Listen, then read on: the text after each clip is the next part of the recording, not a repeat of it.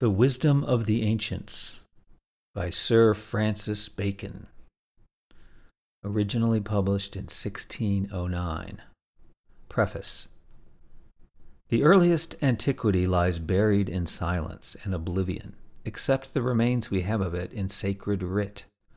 The silence was succeeded by poetical fables, and these at length by the writings we now enjoy, so that the concealed and secret learning of the ancients seems separated from the history and knowledge of the following ages by a veil, or partition wall of fables, interposing between the things that are lost and those that remain. Many may imagine that I am here entering upon a work of fancy or amusement, and designed to use a poetical liberty in explaining poetical fables.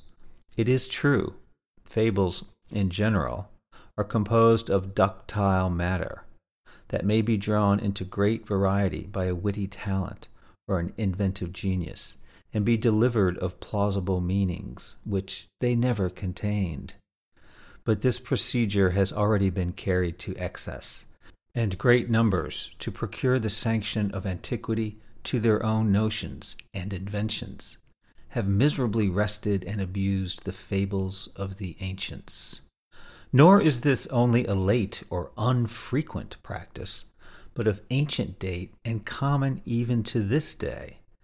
Thus Chrysippus, like an interpreter of dreams, attributed the opinions of the Stoics to the poets of old, and the chemists at present more childishly apply the poetical transformations to their experiments of the furnace. And though I have well weighed and considered all this, and thoroughly seen into the levity which the mind indulges for allegories and allusions, yet I cannot but retain a high value for the ancient mythology. And certainly it were very injudicious to suffer the fondness and licentiousness of a few to detract from the honor of allegory and parable in general. This would be rash and almost profane, for since religion delights in such shadows and disguises, to abolish them were, in a manner, to prohibit all intercourse betwixt things divine and human. Upon deliberate consideration, my judgment is that a concealed instruction and allegory was originally intended in many of the ancient fables. This opinion may, in some respect, be owing to the veneration I have for antiquity, but more to observing that some fables discover a great and evident similitude, relation, and connection with the thing they signify, as well in the structure of the fable as in the propriety of the names whereby the persons or actors are characterized, insomuch that no one could positively deny a sense and meaning to be from the first intended, and purposely shadowed out in them. For who can hear that fame, after the giants were destroyed, sprung up as their posthumous sister, and not apply it to the clamor of parties and the seditious rumors which commonly fly about for a time upon the quelling of insurrections?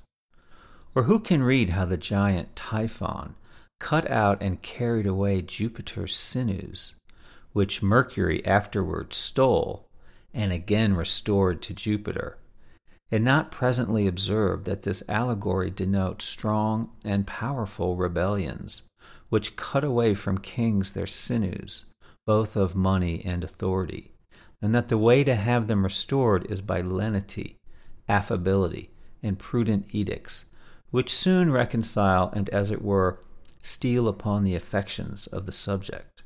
Or who, upon hearing that memorable expeditions of the gods against the giants, when the braying of Silenus' ass greatly contributed in putting the giants to flight, does not clearly conceive that this directly points at the monstrous enterprises of rebellious subjects, which are frequently frustrated and disappointed by vain fears and empty rumors? Again, The conformity and purport of the names is frequently manifest and self-evident. Thus Metis, the wife of Jupiter, plainly signifies counsel, Typhon, swelling, Pan, universality, Nemesis, revenge, and et cetera. Nor is it a wonder if sometimes a piece of history or other things are introduced by way of ornament, or if the times of the action are confounded, or if part of one fable be tacked to another, or if the allegory be new turned, for all this must necessarily happen, as the fables were the inventions of men who lived in different ages and had different views, some of them being ancient, others more modern, some having an eye to natural philosophy, and others to morality or civil policy. It may pass for a further indication of a concealed and secret meaning that some of these fables are so absurd and idle in their narration as to show and proclaim an allegory, even afar off. A fable that carries probability with it may be supposed invented for pleasure, or in imitation of history. But those that could never be conceived or related in this way must surely have a different use. For example, what a monstrous fiction is this, that Jupiter should take Metis to wife, and as soon as he found her pregnant, eat her up, whereby he also conceived, and out of his head brought forth Pallas, armed. Certainly no mortal could, but for the sake of the moral it couches, invent such an absurd dream as this, so much out of the road of thought. But the argument of most weight with me is this, that many of these fables by no means appear to have been invented by the persons who relate and divulge them, whether Homer, Hesiod, or others. For if I were assured they first flowed from these later times, and authors that transmit them to us, I should never expect anything singularly great or noble from such an origin. But whoever attentively considers the thing will find that these fables are delivered down and related by those writers not as matters then first invented and proposed, but as things received and embraced in earlier ages. Besides, as they are differently related by writers nearly of the same ages, it is easily perceived that the relators drew from the common stock of ancient tradition, and varied but in point of embellishment, which is their own. And this principally raises my esteem of these fables, which I receive not as the product of the age or invention of the poets, but as sacred relics, gentle whispers, and the breath of better times, that from the traditions of more ancient nations came at length into the flutes and trumpets of the Greeks. But if anyone shall, notwithstanding this, contend that allegories are always adventitious, or imposed upon the ancient fables, and no way native or genuinely contained in them, we might here leave him undisturbed in that gravity of judgment he affects, though we cannot help accounting it somewhat dull and phlegmatic. And if it were worth the trouble, proceed to another kind of argument. Men have proposed to answer two different and contrary ends by the use of parable, for parables serve as well to instruct or illustrate as to wrap up and envelop, so that though for the present we drop the concealed use and suppose the ancient fables to be vague, indeterminate things formed for amusement, still the other use must remain and can never be given up. And every man of any learning must readily allow that this method of instructing is grave, sober, or exceedingly useful, and sometimes necessary in the sciences, as it opens an easy and familiar passage to the human understanding in all new discoveries that are abstruse and out of the road of vulgar opinions. Hence, in the first ages, when such inventions and conclusions of the human reason as are now trite and common were new and little known, all things abounded with fables, parables, similes, comparisons, and allusions, which were not intended to conceal, but to inform and teach, whilst the minds of men continued rude and unpracticed in matters of subtlety and speculation, or even impatient, and in a manner incapable of receiving such things as did not fall directly under and strike the senses. For as hieroglyphics were in use before writing, so were parables in use before arguments. And even to this day, if any man would let new light in upon the human understanding and conquer prejudice without raising contests, animosities, opposition, or disturbance, he must still go in the same path and have recourse to the method of allegory, metaphor, and allusion. To conclude, the knowledge of the early ages was either great or happy. Great if they by design made this use of trope and figure. Happy if whilst they had other views, they afforded matter and occasion to such noble contemplations. Let either be the case. Our pains, perhaps, will not be misemployed whether we illustrate antiquity or things themselves. The like, indeed, has been attempted by others, but, to speak ingeniously, their great and voluminous labors have almost destroyed the energy, the efficacy, and grace of the thing, whilst being unskilled in nature, and their learning no more than that of commonplace, they have applied the sense of the parables to certain general and vulgar matters, without reaching to their real purport, genuine interpretation, and full depth.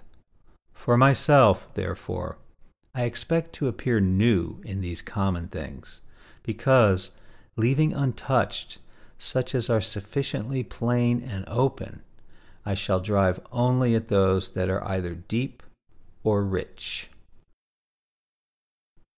The Wisdom of the Ancients, a series of mythological fables. Most of these fables are contained in Ovid's Metamorphoses and Fasti, and are fully explained in Bohn's Classical Library translation. one. Cassandra, or Divination. Explained of too free and unseasonable advice. The poets relate that Apollo, falling in love with Cassandra, was still deluded and put off by her, yet fed with hopes till she had got from him the gift of prophecy. And, having now obtained her end, she flatly rejected his suit.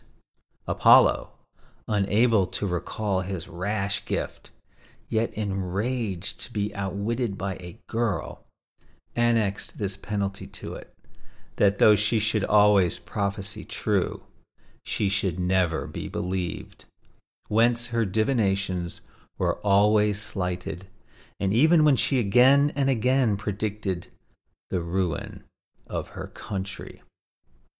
Explanation. This fable seems invented to express the insignificance of unseasonable advice.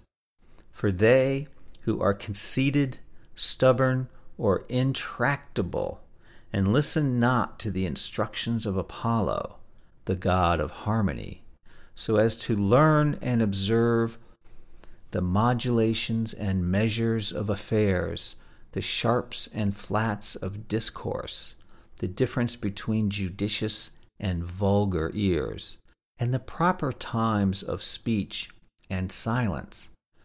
Let them be ever so intelligent and ever so frank in their advice, or their counsels ever so good and just, yet all their endeavors, either of persuasion or force, are of little significance, and rather hasten the ruin of those they advise. But at last, when the calamitous event has made the sufferers feel the effect of their neglect, they too late reverence their advisers as deep, foreseeing, and faithful prophets. Of this we have a remarkable instance in Cato of Utica, who discovered afar off and long foretold the approaching ruin of his country, both in the first conspiracy and as it was prosecuted in the civil war between Caesar and Pompey, yet did no good the while, but rather hurt the commonwealth, and hurried on its destruction, which Cicero wisely observed in these words: Cato, indeed, judges excellently, but prejudices the state, for he speaks as in the commonwealth of Plato, and not as in the dregs of Romulus. two. Typhon, or a rebel. Explained of rebellion. The fable runs that Juno, enraged at Jupiter's bringing forth Pallas without her assistance, incessantly solicited all the gods and goddesses that she might produce without Jupiter, and having by violence and importunity obtained the grant, she struck the earth, and thence immediately sprang up Typhon, a huge and dreadful monster, whom she committed to the nursing of a serpent. As soon as he was grown up, this monster waged war on Jupiter, and taking him prisoner in the battle, carried him away on his shoulders into a remote and obscure quarter, and there cutting out the sinews of his hands and feet, he bore them off, leaving Jupiter behind miserably maimed and mangled. But Mercury afterwards stole these sinews from Typhon and restored them to Jupiter. Hence, recovering his strength, Jupiter again pursues the monster, first wounds him with the stroke of his thunder, when serpents arose from the blood of the wound, and now the monster being dismayed and taking to flight, Jupiter next darted Mount Etna upon him, and crushed him with the weight. Explanation. This fable seems designed to express the various fates of kings and the turns that rebellions sometimes take in kingdoms.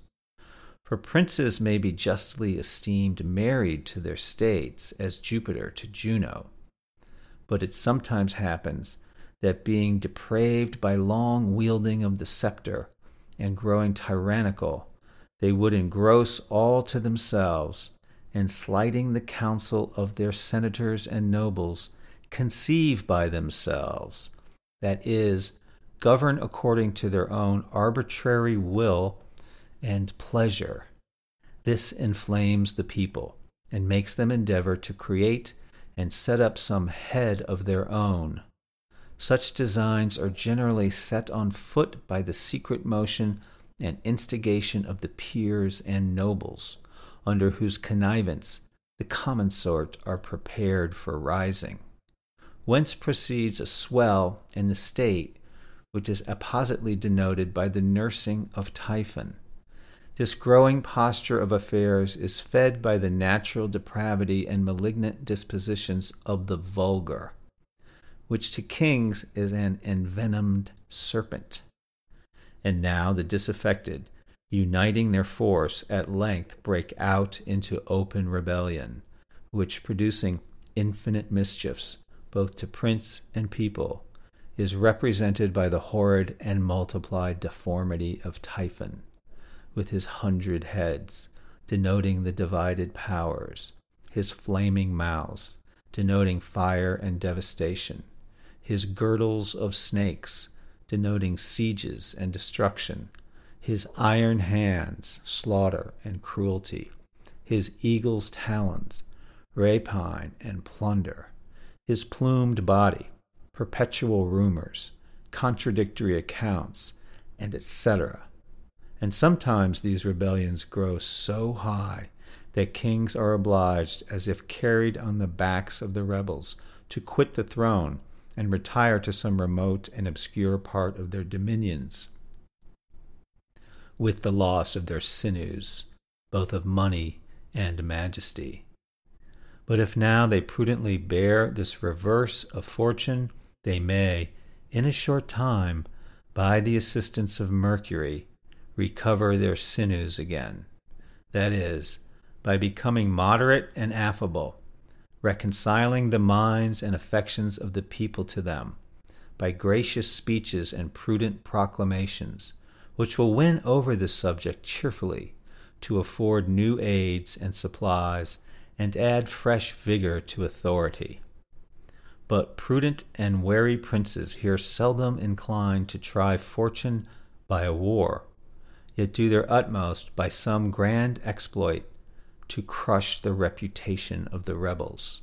And if the attempt succeeds, the rebels, conscious of the wound received and distrustful of their cause, first betake themselves to broken and empty threats, like the hissings of serpents, and next, when matters are grown desperate, to flight. And now, when they thus begin to shrink, it is safe and seasonable for kings to pursue them with their forces, and the whole strength of the kingdom, thus effectually quashing and suppressing them, as it were, by the weight of a mountain. Three. The Cyclops, or the Ministers of Terror. Explained of base court officers. It is related that the Cyclops, for their savageness and cruelty, were by Jupiter first thrown into Tartarus, and there condemned to perpetual imprisonment, but that afterwards Tellus persuaded Jupiter it would be for his service to release them and employ them in forging thunderbolts.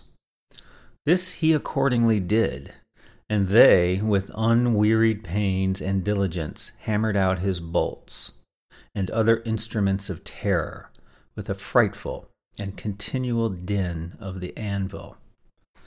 It happened long after that Jupiter was displeased with Asclepius, the son of Apollo, for having, by the art of medicine, restored a dead man to life. But concealing his indignation, because the action in itself was pious and illustrious, he secretly incensed the Cyclops against him, who without remorse presently slew him with their thunderbolts. In revenge thereof, Apollo, with Jupiter's connivance, shot them all dead with his arrows. Explanation. This fable seems to point at the behavior of princes, who, having cruel, bloody, and oppressive ministers, first punish and displace them, but afterwards, by the advice of Tellus, that is, some earthly-minded and ignoble person, employ them again to serve a turn, when there is occasion for cruelty in execution, or severity in exaction. But these ministers, being base in their nature, wet by their former disgrace, and well aware of what is expected from them, use double diligence in their office, till proceeding unwarily and over-eager to gain favor, they sometimes, from the private nods and ambiguous orders of their prince, perform some odious or execrable action. When princes, to decline the envy themselves, and knowing they shall never want such tools at their back, drop them, and give them up to the friends and followers of the injured person, thus exposing them as sacrifices to revenge and popular odium, whence, with great applause, acclamations, and good wishes to the prince, these miscreants at last meet with their desert. Four. Narcissus, or self-love. Narcissus is said to have been extremely beautiful and comely, but intolerably proud and disdainful, so that, pleased with himself and scorning the world, he led a solitary life in the woods, hunting only with a few followers who were his professed admirers, amongst whom the nymph Echo was his constant attendant. In this method of life, it was once his fate to approach a clear fountain, where he laid himself down to rest in the noonday heat, when, beholding his image in the water, he fell into such a rapture and admiration of himself that he could by no means be got away, but remained continually fixed and gazing, till at length he was turned into a flower of his own name, which appears early in the spring and is consecrated to the infernal deities, Pluto, Proserpine, and the Furies. Explanation. This fable seems to paint the behavior and fortune of those who, for their beauty or other endowments, whereas wherewith nature, without any industry of their own, has graced and adorned them, are extravagantly fond of themselves.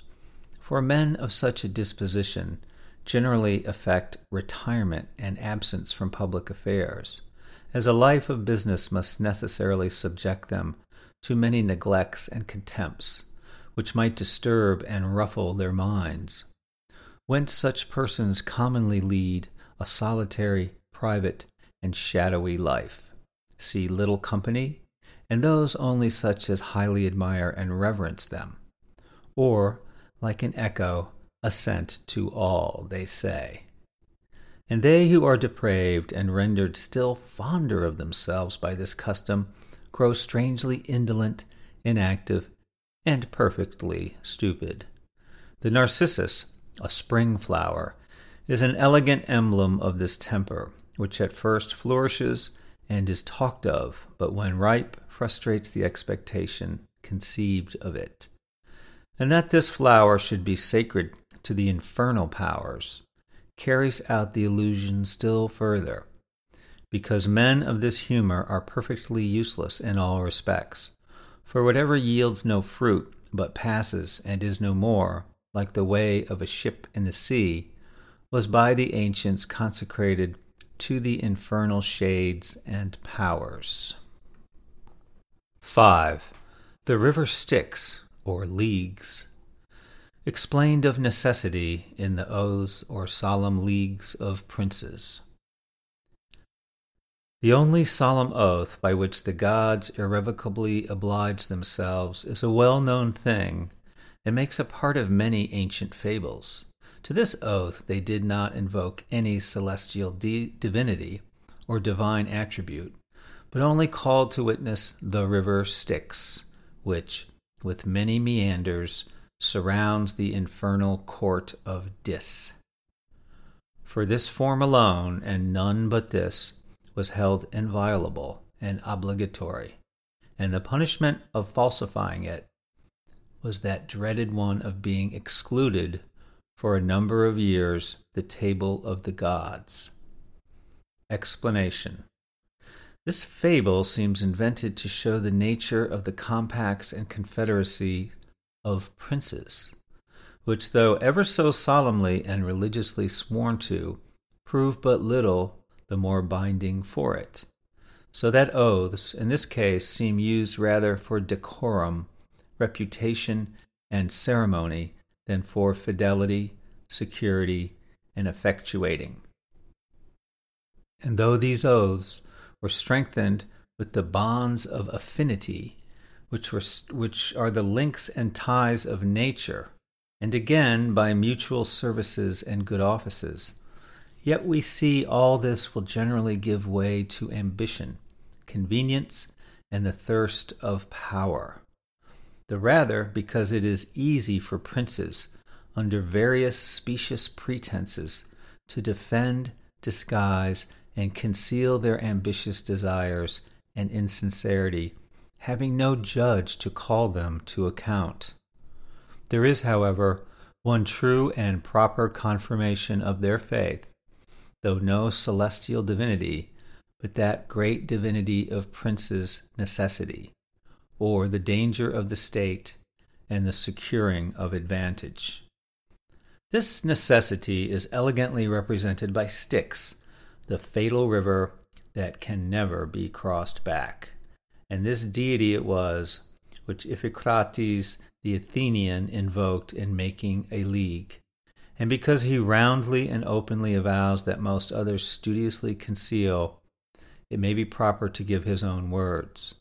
Observing that the Lacedaemonians were inventing and proposing a variety of securities, sanctions, and bonds of alliance, he interrupted them thus: "There may, indeed, my friends, be one bond and means of security between us, and that is, for you to demonstrate you have delivered into our hands such things as that, if you had the greatest desire to hurt us, you could not be able.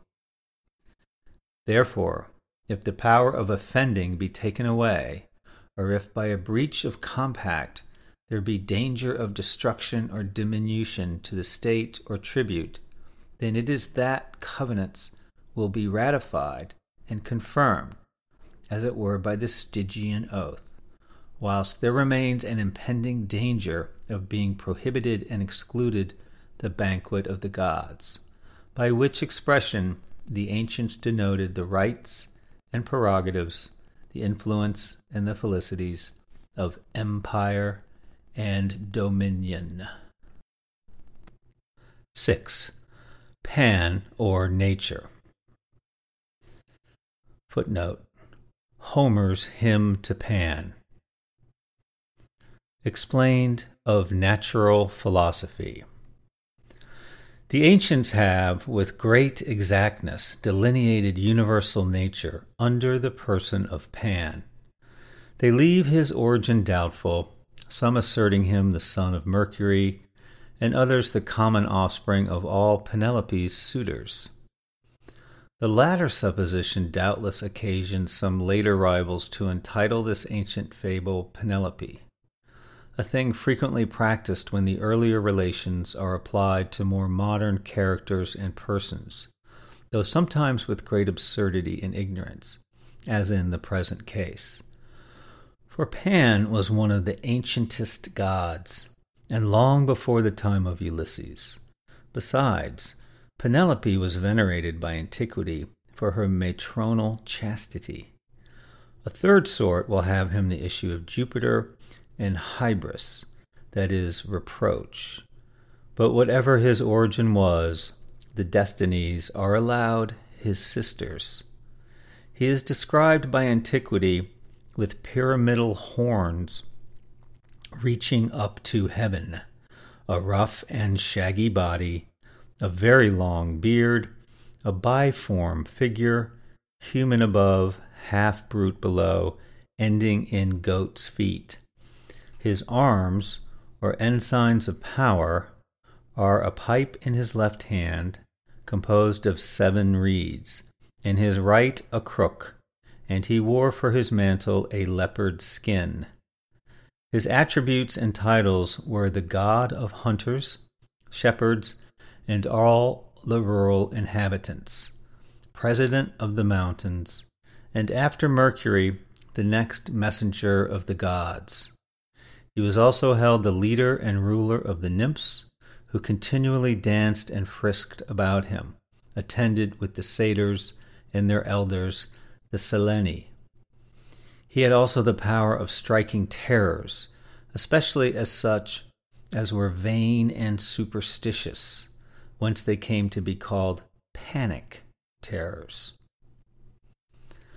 Few actions are recorded of him. Only a principal one is that he challenged Cupid at wrestling and was worsted. He also catched the giant Typhon in a net and held him fast. They relate further of him that when Ceres, growing disconsolate for the rape of Proserpine, hid herself, and all the gods took the utmost pains to find her, by going out different ways for that purpose, Pan only had the good fortune to meet her, as he was hunting, and discovered her to the rest. He likewise had the assurance to rival Apollo in music, and in the judgment of Midas was preferred. But the judge had, though with great privacy and secrecy, a pair of ass's ears fastened on him for his sentence. There is very little said of his amours, which may seem strange among such a multitude of gods, so profusely amorous. He is only reported to have been very fond of Echo, who is also esteemed by his wife, and one nymph more called Syrinx. With the love of whom Cupid inflamed him for his insolent challenge. So he is reported once to have solicited the moon to accompany him apart into the deep woods. Lastly, Pan had no descendant, which also is a wonder, when the male gods were so extremely prolific. Only he was the reputed father of a servant girl called Iambe, who used to divert strangers with her ridiculous, prattling stories. This fable is perhaps the noblest of all antiquity, and pregnant with the mysteries and secrets of nature. Pan, as the name imports, represents the universe, about whose origin there are two opinions, viz., that it either sprung from Mercury, that is, the divine word, according to the scriptures and philosophical divines, or from the confused seeds of things. For they who allow only one beginning of all things either ascribe it to God, or if they suppose a material beginning, acknowledge it to be various in its powers. So that the whole dispute comes to these points, viz., either that nature proceeds from Mercury or from Penelope and all her suitors. The third origin of Pan seems borrowed by the Greeks from the Hebrew mysteries, either by means of the Egyptians or otherwise, for it relates to the state of the world, not in its first creation, but as made subject to death and corruption after the fall. And in this state it was and remains the offspring of God and sin, or Jupiter and reproach. And therefore these three several accounts of Pan's birth may seem true, if duly distinguished in respect of things and times.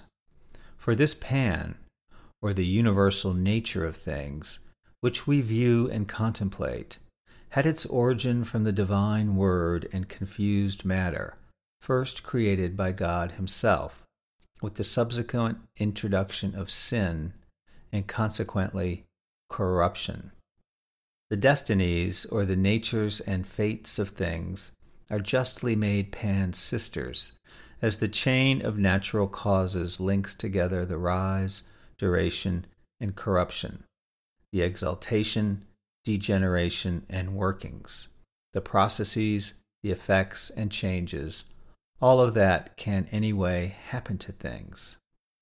Horns are given him, broad at the roots, but narrow and sharp at the top, because the nature of all things seems pyramidal, for individuals are infinite, but being collected into a variety of species, they rise up into kinds, and these again ascend, and are contracted into generals, till at length nature may seem collected to a point. And no wonder if Pan's horns reach to the heavens, since the sublimities of nature, or abstract ideas, reach in a manner to things divine, for there is a short and ready passage from metaphysics to natural theology. Pan's body, or the body of nature, is, with great propriety and elegance, painted shaggy and hairy, as representing the rays of things. For rays are as the hair or fleece of nature, and more or less worn by all bodies. This evidently appears in vision, and in all effects and operations at a distance. For whatever operates thus may be properly said to emit rays. But particularly the beard of Pan is exceeding long, because the rays of the celestial bodies penetrate and act to a prodigious distance, and have descended into the interior of the earth, so far as to change its surface, and the sun himself, when clouded on its upper part, appears to the eye bearded. Again, the body of nature is justly described biform, because of the difference between its superior and inferior parts, as the former, for their beauty, regularity of motion, and influence over the earth, may be properly represented by the human figure, and the latter, because of their disorder, irregularity, and subjection to the celestial bodies, are by the brutal. This biform figure also represents the participation of one species with another, for there appear to be no simple natures, but all participate or consist of two. Thus, man has somewhat of the brute, the brute somewhat of the plant, the plant somewhat of the mineral, so that all natural bodies have really two faces, or consist of a superior and inferior species. There lies a curious allegory in the making of Pan goat-footed, on account of the motion of ascent which the terrestrial bodies have towards the air and heavens. For the goat is a clambering creature that delights in climbing up rocks and precipices, and in the same manner the matters destined to this lower globe strongly affect to rise upwards, as appears from the clouds and meteors. Pan's arms, or the ensigns he bears in his hands, are of two kinds, the one an emblem of harmony, the other of empire. His pipe, composed of seven reeds, plainly denotes the consent and harmony, or concords and discords of things, produced by the motion of the seven planets. His crook, also, contains a fine representation of the ways of nature, which are partly straight and partly crooked. Thus the staff, having an extraordinary bend towards the top, denotes that the works of divine providence are generally brought about by remote means, or in a circuit, as if someone else were intended rather than the effect produced, as in the sending of Joseph into Egypt, and et cetera. So likewise in human government, they who sit at the helm manage and wind the people more successfully by pretext and oblique courses than they could by such as are direct and straight, so that, in effect, all scepters are crooked at the top. Pan's mantle, or clothing, is with great ingenuity made of leopard skin, because of the spots it has. For in like manner the heavens are sprinkled with stars, the sea with islands, the earth with flowers, and almost each particular thing is variegated, or wears a mottled coat. The office of Pan could not be more livelily expressed than by making him the god of hunters. For every natural action, every motion and process, is no other than a chase. Thus arts and sciences hunt out their works, and human schemes and counsels their several ends, and all living creatures either hunt out their aliment, pursue their prey, or seek their pleasures, and this in a skillful and sagacious manner. He is also styled the god of the rural inhabitants, because men in this situation live more according to nature than they do in cities and courts, where nature is so corrupted with effeminate arts that the saying of the poet may be verified, Pars minima est ipsa puella sui. Ovid. He is likewise particularly styled President of the Mountains, because in mountains and lofty places the nature of things lies more open and exposed to the eye and the understanding. In his being called the messenger of the gods, next after Mercury, lies a divine allegory, as next after the word of God, the image of the world is the herald of the divine power and wisdom, according to the expression of the psalmist, quote, The heavens declare the glory of God, and the firmament showeth his handiwork. Psalm nineteen. Pan is delighted with the company of the nymphs, that is, the souls of all living creatures are the delight of the world, and he is properly called their governor, because each of them follows its own nature as a leader, and all dance about their own respective rings with infinite variety and never-ceasing motion. And with these continually join the satyrs and sileni, that is, youth and age. For all things have a kind of young, cheerful, and dancing time, and again their time of slowness, tottering, and creeping. And whoever, in a true light, considers the motions and endeavors of both these ages, like another Democritus, will perhaps find them as odd and strange as the gesticulations and antic motions of the satyrs and sileni. The power he had of striking terrors contains a very sensible doctrine, for nature has implanted fear in all living creatures, as well to keep them from risking their lives as to guard against injuries and violence. And yet this nature or passion keeps not its bounds, but with just and profitable fears always mixes such as are vain and senseless, so that all things, if we could see their insides, would appear full of panic terrors. Thus mankind, particularly the vulgar, labor under a high degree of superstition, which is nothing more than a panic dread that principally reigns in unsettled and troublesome times. The presumption of Pan in challenging Cupid to the conflict denotes that matter has an appetite and tendency to a dissolution of the world, and falling back to its first chaos again, unless this depravity and inclination were restrained and subdued by a more powerful concord and agreement of things, properly expressed by love, or Cupid. It is therefore well for mankind and the state of all things that Pan was thrown and conquered in the struggle. His catching and detaining Typhon in the net receives a similar explanation. For whatever vast and unusual swells which the word Typhon signifies may sometimes be raised in nature, as in the sea, the clouds, the earth, or the like.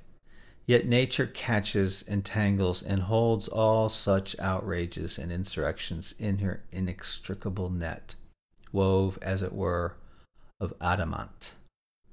That part of the fable which attributes the discovery of, lofts, of lost Ceres to Pan whilst he was hunting, a happiness denied the other gods, though they diligently and expressly sought her, contains an exceeding just and prudent admonition, viz., that we are not to expect the discovery of things useful in common life as that of corn, denoted by Ceres, from abstract philosophies, as if these were the gods of the first order. No, though we used our utmost endeavors this way, but only from Pan, that is a sagacious experience and general knowledge of nature, which is often found, even by accident, to stumble upon such discoveries whilst the pursuit was directed another way. The event of his contending with Apollo in music affords us a useful instruction that may help to humble the human reason and judgment, which is too apt to boast and glory itself. There seem to be two kinds of harmony, the one of divine providence, the other of human reason. But the government of the world, the administration of its affairs, and the more secret divine judgments sound harsh and dissonant to human ears or human judgment. And though this ignorance be justly rewarded with asses' ears, yet they are put on and worn, not openly, but with great secrecy, nor is the deformity of the thing seen or observed by the vulgar. We must not find it strange if no amours or related of Pan besides his marriage with Echo, for nature enjoys itself, and in itself all other things. He that loves desires enjoyment, but in profusion there is no room for desire. And therefore Pan, remaining content with himself, has no passion unless it be for discourse, which is well shadowed out by echo or talk, or when it is more accurate, by syrinx or writing. But Echo makes a most excellent wife for Pan, as being no other than genuine philosophy, which faithfully repeats his words, or only transcribes exactly as nature dictates, thus representing the true image and reflection of the world without adding a tittle. It tends also to the support and perfection of Pan or nature to be without offspring, for the world generates in its parts, and not in the way of a whole, or as wanting a body external to itself, wherewith to generate. Lastly, for the supposed or spurious prattling daughter of Pan, it is an excellent addition to the fable, and aptly represents the talkative philosophies that have at all times been stirring and filled the world with idle tales, being ever barren, empty, and servile, though sometimes indeed diverting and entertaining, and sometimes again troublesome and importunate. seven. Perseus, or War. Explained of the preparation and conduct necessary to war. Quote, the fable relates that Perseus was dispatched from the east by Pallas to cut off Medusa's head, who had committed great ravage upon the people of the west. For this Medusa was so dire a monster as to turn into stone all those who but looked upon her. She was a Gorgon, and the only mortal one of the three, the other two being invulnerable. Perseus, therefore, preparing himself for this grand enterprise, had presents made him from three of the gods. Mercury gave him wings for his heels, Pluto a helmet, and Pallas a shield and a mirror. But though he was now so well equipped, he posted not directly to Medusa, but first turned aside to the Graeae, who were half-sisters to the Gorgons. These Graeae were grey-headed and like old women from their birth, having among them all three but one eye and one tooth, which as they had occasion to go out, they each tore by turns and laid them down again upon coming back. This eye and this tooth they lent to Perseus, who now judging himself sufficiently furnished, he, without further stop, flies swiftly away to Medusa, and finds her asleep.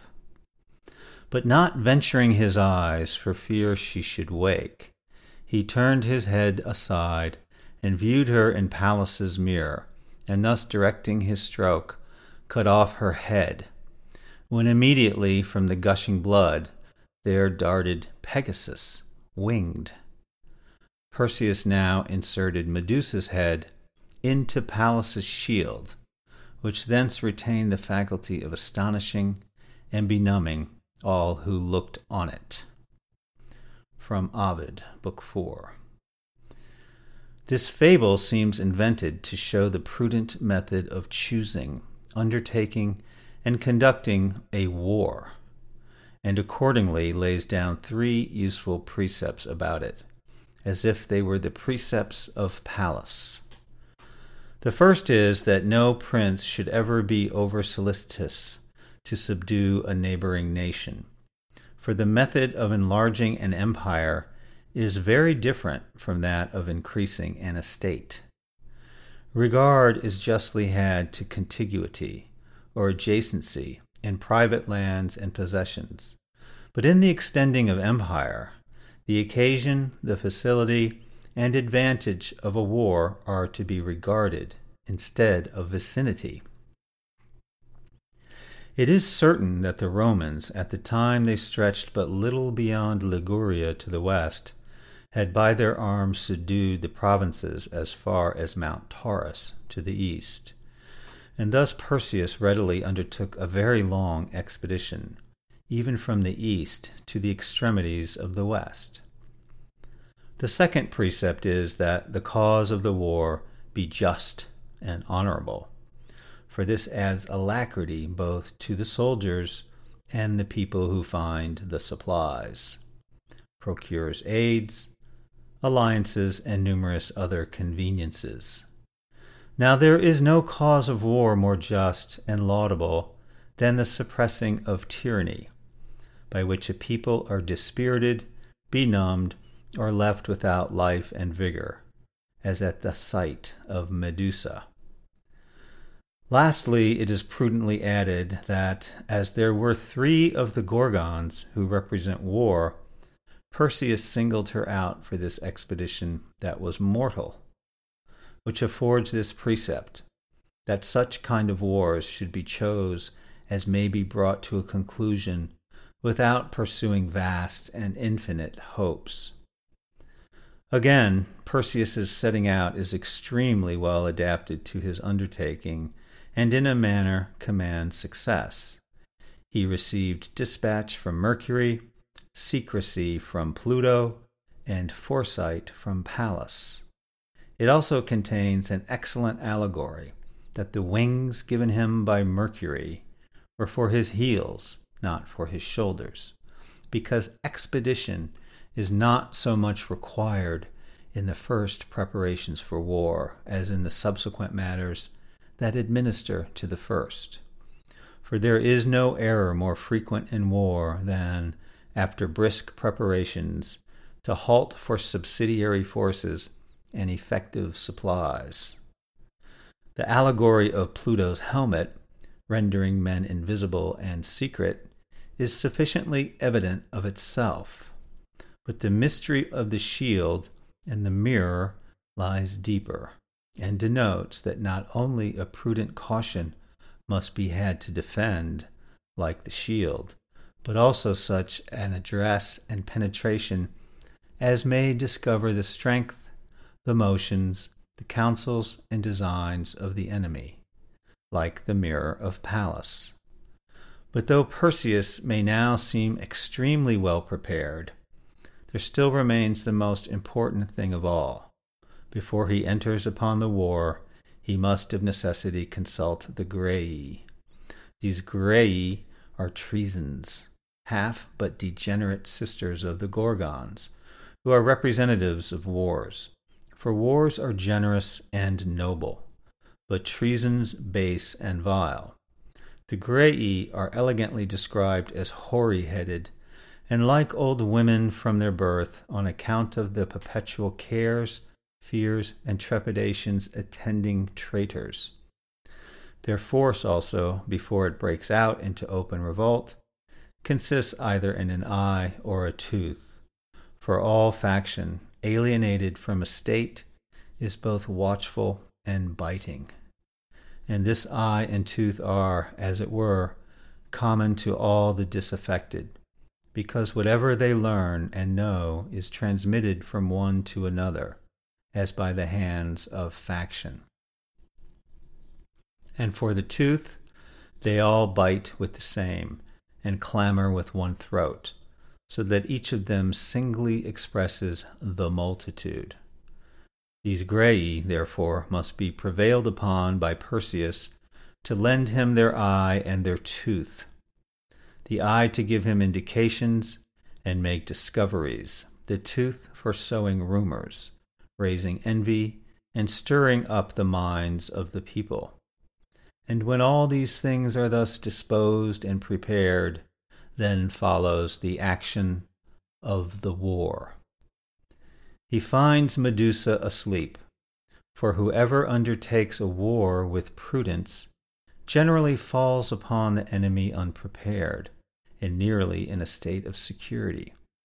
And here is the occasion for Pallas's mirror, for it is common enough, before the danger presents itself, to see exactly into the state and posture of the enemy.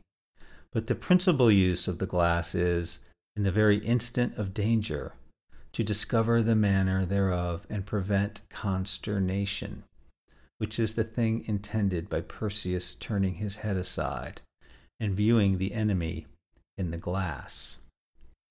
Thus it is the excellence of a general, early to discover what turn the battle is likely to take, and looking prudently behind, as well as before, to pursue a victory so as not to be unprovided for a retreat. Two effects here follow the conquest. One, the darting forth of Pegasus, which evidently denotes fame, that flies abroad proclaiming the victory far and near.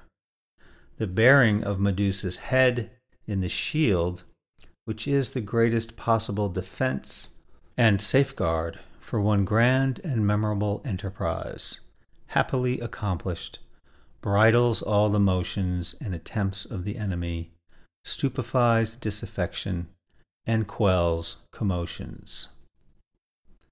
eight. Endymion, or a favorite. Explained of court favorites. The goddess Luna is said to have fallen in love with the shepherd Endymion, and to have carried on her amours with him in a new and singular manner, it being her custom, whilst he lay reposing in his native cave under Mount Latmus, to descend frequently from her sphere, enjoy his company whilst he slept, and then go up to heaven again. And all this while Endymion's fortune was no way prejudiced by his unactive and sleepy life, the goddess causing his flocks to thrive and grow so exceeding numerous that none of the other shepherds could compare with him. Explanation. This fable seems to describe the tempers and dispositions of princes, who, being thoughtful and suspicious, do not easily admit to their privacies such men as are prying, curious, and vigilant, or as it were sleepless, but rather such as are of an easy, obliging nature, and indulge them in their pleasures without seeking anything further, but seeming ignorant, insensible, or as it were lulled to sleep before them. Princes usually treat such persons familiarly, and quitting their throne, like Luna, think they may with safety unbosom to them. This temper was very remarkable in Tiberius, a prince exceedingly difficult to please, and who had no favorites but those that perfectly understood his way, and at the same time obstinately dissembled their knowledge, almost to a degree of stupidity. The cave is not improperly mentioned in the fable, it being a common thing for the favorites of a prince to have their pleasant retreats, whither to invite him by way of relaxation, though without prejudice to their own fortunes, these favorites usually making a good provision for themselves. For though their prince should not perhaps promote them to dignities, yet, out of real affection, and not only for convenience, they generally feel the enriching influence of his bounty. It may be remembered that the Athenian peasant voted for the banishment of Aristides, because he was called the just. Shakespeare forcibly expresses the same thought. Let me have men about me that are fat, sleek-headed men, and such as sleep o' nights. Yond Cassius has a lean and hungry look. He thinks too much. Much men, such men are dangerous.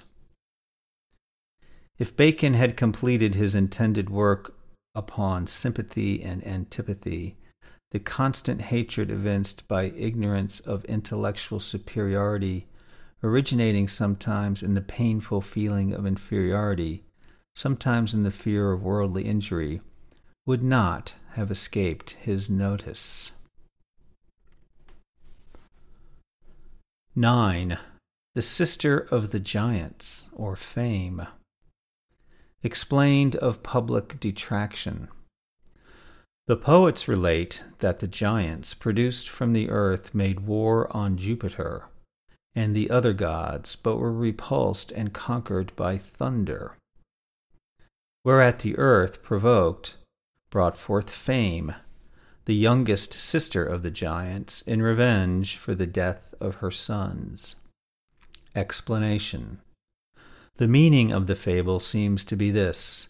The earth denotes the nature of the vulgar, who are always swelling and rising against their rulers, and endeavoring at changes. This disposition, getting a fit opportunity, breeds rebels and traitors, who with impetuous rage threaten and contrive the overthrow and destruction of princes. And when brought under and subdued, the same vile and restless nature of the people, impatient of peace, produces rumors, detractions, slanders, libels, and et cetera, to blacken those in authority, so that rebellious actions and seditious rumors differ not in origin and stock, but only as it were in sex, treasons and rebellions being the brothers, and scandal or detraction the sister. ten. Actaeon and Pentheus, or A Curious Man.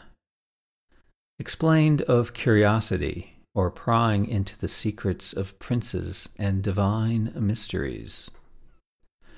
The ancients afford us two examples for suppressing the impertinent curiosity of mankind in diving into secrets, and imprudently longing and endeavoring to discover them. The one of these is in the person of Actaeon, the other in that of Pentheus. Actaeon, undesignedly chancing to see Diana naked, was turned into a stag and torn to pieces by his own hounds. And Pentheus, desiring to pry into the hidden mysteries of Bacchus' sacrifice, and climbing a tree for that purpose, was struck with a frenzy. This frenzy of Pentheus caused him to see things double, particularly the sun and his own city, Thebes, so that running homewards, and immediately espying another Thebes, he runs towards that, and thus continues incessantly, tending first to the one and then to the other, without coming at either. Explanation. The first of these fables may relate to the secrets of princes, and the second to divine mysteries. For they who are not intimate with a prince, yet against his will, have a knowledge of his secrets, inevitably incur his displeasure, and therefore, being aware that they are singled out, and all opportunities watched against them, they lead the life of a stag full of fears and suspicions. It likewise frequently happens that their servants and domestics accuse them, and plot their overthrow in order to procure favor with the prince. For whenever the king manifests his displeasure, the person it falls upon must expect his servants to betray him and worry him down, as Actaeon was worried by his own dogs. The punishment of Pentheus is of another kind, for they who, unmindful of their mortal state, rashly aspire to divine mysteries by climbing the heights of nature and philosophy, here represented by climbing a tree, their fate is perpetual inconstancy, perplexity, and instability of judgment. For as there is one light in nature, and another light that is divine, they see, as it were, two suns, and as the actions of life and the determination of the will depend upon the understanding, they are distracted as much in opinion as in will. and therefore judge very inconsistently or contradictorily, and see, as it were, Thebes double. For Thebes, being the refuge and habitation of Pentheus, here denotes the ends of actions, whence they know not what course to take, but remaining undetermined and unresolved in their views and designs, they are merely driven about by every sudden gust and impulse of mind. eleven. Orpheus, or philosophy.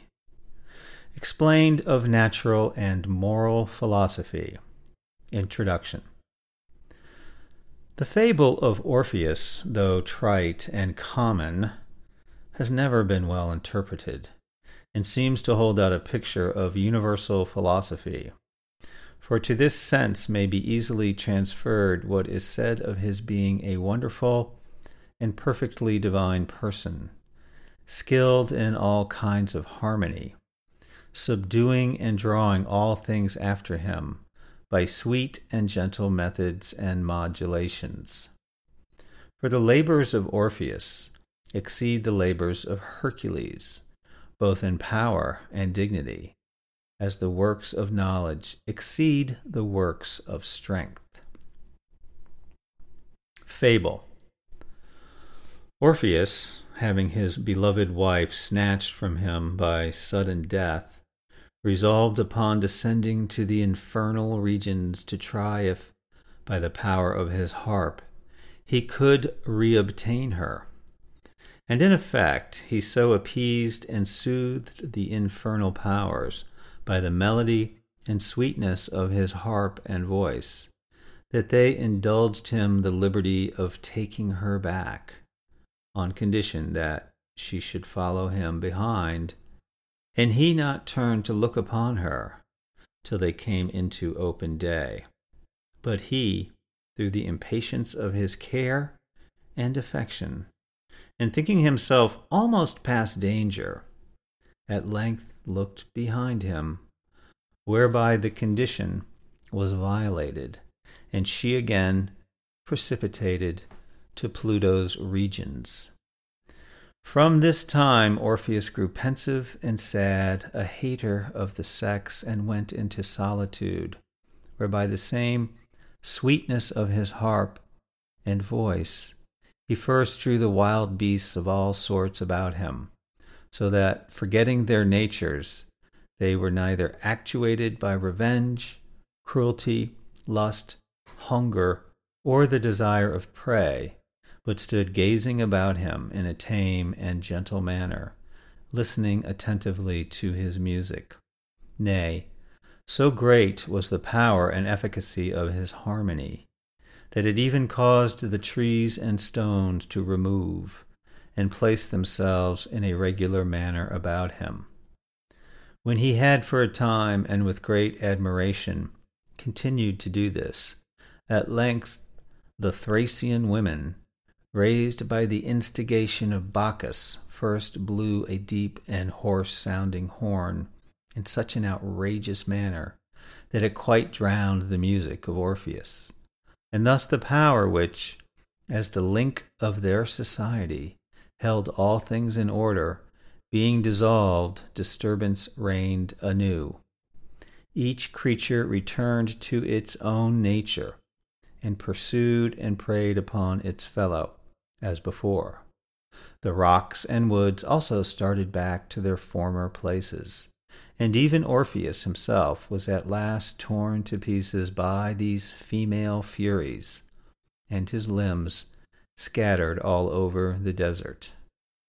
But in sorrow and revenge for his death, the river Helicon, sacred to the Muses, hid its waters underground, and rose again in other places. Explanation. The fable receives this explanation. The music of Orpheus is of two kinds, one that appeases the infernal powers, and the other that draws together the wild beasts and trees. The former proper relates to natural, and the latter to moral philosophy, or civil society. The reinstatement and restoration of corruptible things is the noblest work of natural philosophy, and in a less degree, the preservation of bodies in their own state, or prevention of their dissolution and corruption. And if this be possible, it can certainly be effected no other way than by proper and exquisite attemperations of nature, as it were by the harmony and fine touching of the harp. But as this is a thing of exceeding great difficulty, the end is seldom obtained, and that probably for no reason other than a curious and unseasonable impatience and solicitude. And therefore, philosophy, being almost unequal to the task, has cause to grow sad, and hence betakes itself to human affairs, insinuating into men's minds the love of virtue, equity, and peace, by means of eloquence and persuasion, thus forming men into societies, bringing them under laws and regulations, and making them forget their unbridled passions and affections, so long as they hearken to precepts and submit to discipline. And thus they soon after build themselves habitations, form cities, cultivate lands, plant orchards, gardens, and et cetera, so that they may not improperly be said to remove and call the trees and stones together.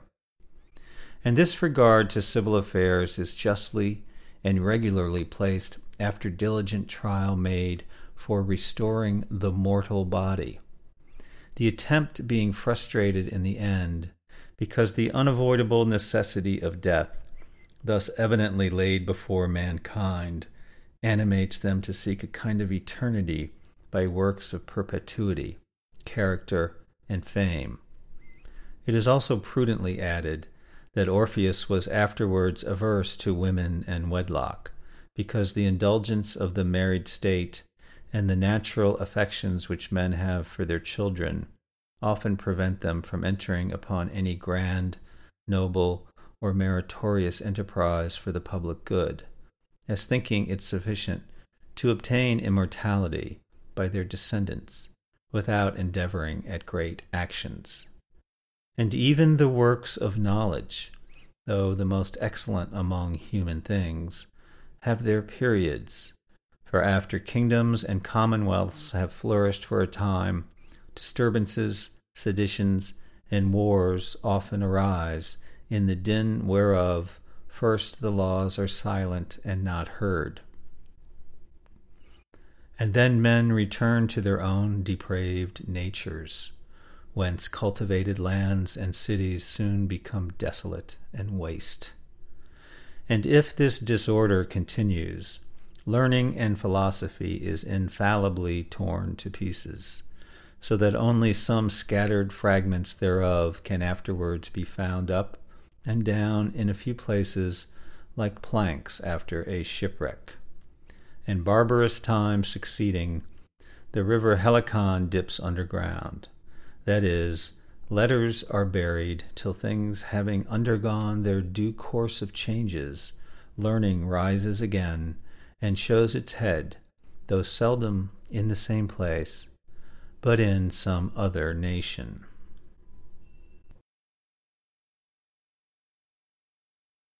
Thank you for listening to this sample. To continue listening to this book and for access to all of our other full audiobooks, please subscribe for seven dollars and seventy-seven cents per month. Go to adult brain dot c a or follow the link in the show notes. This will be a completely separate podcast with a new R S S feed, and will have all the titles from this feed as well. Thank you for your help and support in bringing rare and forgotten books to audio for the world.